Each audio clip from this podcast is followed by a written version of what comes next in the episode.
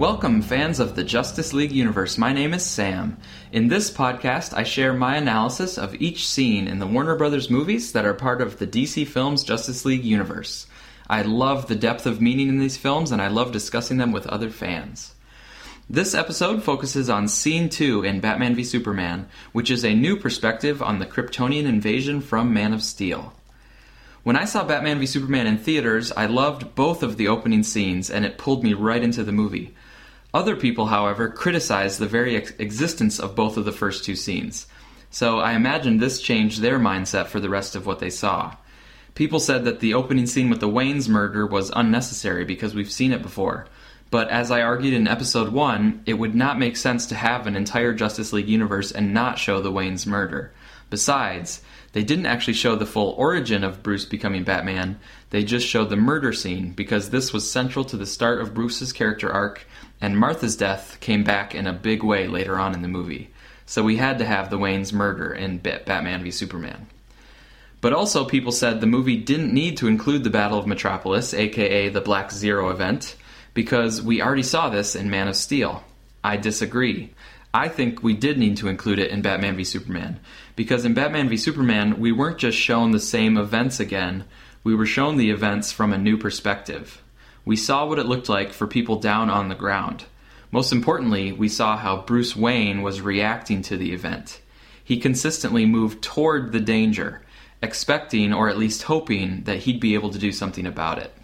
I think this is, on a larger scale, the same as his father Thomas clenching his fist and moving toward the robber. Bruce is angry rather than afraid and is determined to do something to help. His movements toward the danger took three phases. He flew in a helicopter over the harbor from Gotham to its sister city, Metropolis. He drove in a Jeep into the wreckage. And then finally, there was the epic and heartbreaking shot of him running toward the dust and debris while everyone else was running away. I think this shot, running into the dust cloud, is the most important shot in the scene. At the beginning of the shot, Bruce is still thinking he'll somehow find a way to help. But just before he hits the debris cloud, his shoulders slump and he realizes that this is way more than he can handle. It's a feeling of utter powerlessness, and I think this is what pushes Bruce over the edge. He can't accept yet another failure, and this one is not only a single failure, but the beginning of a new era, an era of Superman and superhuman beings that is well above his capabilities as Batman. Imagine someone who has been working to fight crime and make his city a better place for 18 years, and who has suffered loss and nothing he does will actually bring his parents back. And right during this moment of doubt and self crisis, it's literally thrown in his face that he can't save his employees, he can't stop a falling skyscraper, and he can't contend with superpowered aliens. I think powerlessness is the key idea to keep in mind with regard to Bruce's psychology. The Battle of Metropolis pushes Bruce over the edge, and now he basically becomes fixated on a single goal taking down Superman. But not taking down Superman just because he's a potential threat in the future. He needs to take down Superman to prove to himself that he can, to exert a sense of power again, to redeem his self esteem. As we'll see in future scenes, he abandons some of his core principles in his efforts to achieve this goal. He becomes fixated in an unhealthy way on Superman, and he forms rationalizations to try to convince himself and others, namely Alfred, as to why he's so hell bent on taking down Superman. And Bruce's rationalizations aren't all that crazy. He, of course, feels a sense of revenge towards Superman because of the deaths of Jack and other employees, as well as the orphaning of this little girl from the end of the scene. Bruce also makes some sense when he talks about the potential future threat of Superman if Superman were to ever turn bad. In this scene in Metropolis, we clearly see Bruce's anger directed towards Superman. And on the surface, I think a lot of the audience can take this to be Bruce's motivation for trying to kill Superman. Bruce is angry about what happened in Metropolis and what hang- happened to Wayne Financial. But I think the deeper thing that is going on is that Bruce is unwilling to accept his relative powerlessness compared to Superman.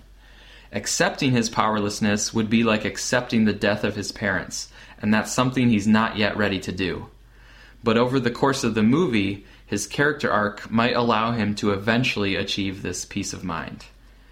Okay, backing off the psychological analysis for a second and going through some of the more functional aspects of this scene, the destruction looked amazingly synchronized with Man of Steel, at least from what I could tell in my theater viewings. And all of the destruction also looked very realistic. I thought it was wise for the filmmakers to connect us with one of the people in the Wayne Financial Building. Bruce's interactions with Jack made things feel much more immediate, less abstract. And it also implied a history between Bruce and his employees that made this feel more like a real event and a tragedy affecting real people.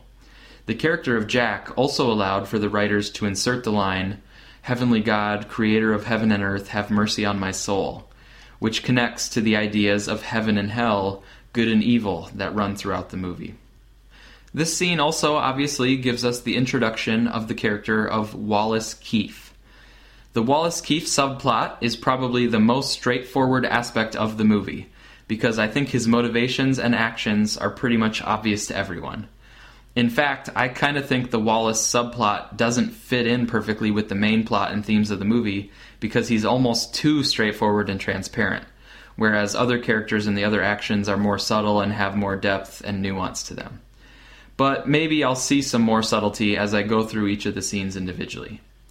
Anyway, in addition to his crippling here in this scene, we also see how Bruce interacts with employees, which is in a respectful and down to earth manner. This is essentially a save the cat moment that allows the audience to connect with and build affection for Bruce Wayne.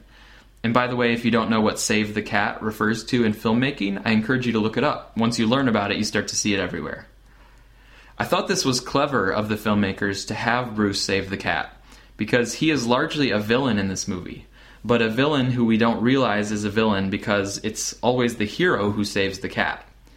If you're surprised to hear me say that Bruce is pretty much a villain, just think about the fact that Bruce's goal of taking down Superman and the way that he wants to take down Superman is almost exactly the same as Lex Luthor's plan. To the extent that Bruce is acting of his own volition, he's a villain. But of course, he's not in his right mind, so he can't be completely blamed for it, and part of it is also Lex's manipulation using Bruce as a tool. But with this scene and others, I think the filmmakers are playing out Bruce in a complex way where one can really see it both ways that he's a villain or that he's a hero. On the hero side of things, many fans have noted that Bruce managed to directly save two people in this Metropolis scene. He helped free Wally, and he also scooped up the little girl before she got crushed. People use this to get some more digs in on Superman from Man of Steel, implying that Superman should have saved more people. It's an unfair comparison, though, because Superman had to take on the World Engine and Zod directly, and Superman had the entire fate of the world in his hands. And he managed to save the entire world, by the way. Bruce had the luxury of just trying to help out whoever he could in his immediate proximity. Don't get me wrong, I, I give Bruce credit for his efforts in the battle zone, but it's pretty marginal compared to what Superman was able to accomplish. And Bruce's efforts would have been for nothing if Superman had failed on his side of things. The power difference between Bruce and Superman was probably most clear when Bruce was saving the little girl, which is good for Bruce, but then Bruce looked up to see the large scale destruction that someone with Superman's power was capable of inflicting. There's just no comparison. And speaking of the little girl, that rescue actually happened to be the exact scene that I saw them filming in Detroit back in the summer of 2014. You can check out on YouTube the on-set footage that I took of Ben Affleck and his stunt double running that rescue scene with the little girl. Another important thing to keep in mind throughout this entire scene is that the audience knows more information than the characters in Metropolis do, including Bruce. The citizens of Metropolis see an alien ship slamming its gravity weapon at ground zero but they don't know all the dynamics that have occurred between Superman and Zod. And they don't know Zod's full plan to terraform Earth completely. The citizens of Metropolis also have no idea in the moment that the reason the gravity weapon stopped was because Superman took care of business on the other side of the world. They don't know that they should already be thanking Superman for that part of the effort to stop Zod. Instead, they might still be thinking that Superman is part of all the destruction. After the Kryptonians are pulled back into the Phantom Zone, the citizens of Metropolis see Zod and Superman fighting and eventually crashing back down to the city with the satellite wreckage. We, the audience, know that Superman is heroically attempting to stop the murderous Zod. But the citizens of Metropolis just see two Kryptonians battling each other and causing destruction. It would be easy, at least at that moment, to have anger and resentment toward both of them. After the actual battle, though, most of the citizens of Metropolis come to realize that Superman was the hero who saved the world. In the tie in novel called Crossfire, we learn that Superman helped for weeks with the cleanup and rescue efforts in Metropolis. They eventually constructed a monument to Superman as their hero. But Bruce had already made up his mind right away during the breaking point, his breaking point in the Battle of Metropolis. He was not won over by Superman after the fact, for all the reasons I mentioned before, plus the extra potent fact that the little girl he saved was now an orphan, just like Bruce himself. It was yet another mother that he was powerless to save. As a note for later, the distinction between what we, the audience, know and what the people in the movie universe know becomes important again when Superman recovers in space and heals after the nuclear blast. We see him recover from a pretty damaged state of being, but the people in the movie universe don't have that knowledge, and so they think about Superman's death as a more permanent situation than perhaps we, the audience, do. Now, four quick final thoughts on this scene. First is a small detail the riderless horse that passes in front of Bruce in the dust cloud. I took this to be a heartfelt tribute to the fallen soldiers and fallen officers, like is used in memorial parades in the real world. One thing I appreciate about Batman v Superman, and especially Man of Steel, is that they treat the armed forces with respect. The armed forces are competent, if sometimes outmatched, and they are not being replaced by superheroes such as Superman, but are instead working together. With regard to the horse, though, I also noticed that horses show up at least a few more times in this movie, so we can keep an eye out for any important connections between those scenes. Second, I liked the Jeep driving scene because it was like a tease. It was uh, obviously not a Batmobile chase scene, so it was some compelling action, but we knew something even better would come at some later point in the movie. We were eventually going to get a Batmobile chase scene.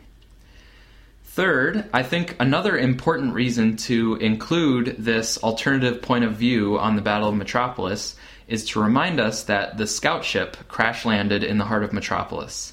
That, of course, becomes very important to the plot later on. And astute viewers of Man of Steel will remember that the scout ship contains a Genesis chamber and that Zod was the last Kryptonian to command the ship. And fourth, this scene shows the approach that Warner Brothers is taking in establishing their characters within the Justice League universe. Our first introduction to the adult Bruce Wayne is through his perspective on the previous movie. And this scene makes us wonder what he's going to do next, because the Battle of Metropolis was obviously an important turning point for him. This is different than just introducing us to Bruce and Batman on his own terms and then later pushing him next to Superman and other characters. Warner Brothers has decided to have each character organically lead us to the next character, and after we meet them and see how they relate to the current plot, we are led to wonder about their origin or what they'll do next. Personally, I love this approach as it feels more like the real world, where everything is dynamically connected and you learn about someone's origin only after you've met them and have some kind of reason to care about them. It also helps the new movies to add to the depth of previous movies. For example, if this had been a separate Batman film, it would have added just about nothing to Man of Steel. But by looking at Bruce in relation to the events of Man of Steel, and then following both of those characters forward, the two movies become an inseparable pair, with the later movie adding even more nuance to the first. So that wraps it up for scene two the Battle of Metropolis. Next up, we go across the globe to see some kryptonite and then turn toward Lois and Superman with the African incident. To close this episode, I give my acknowledgments to the inspirations for this podcast the Mosaic podcast from manofsteelanswers.com and the Suicide Squadcast from suicidesquadcast.libsyn.com. Thanks for listening and feel free to share your thoughts in the comments.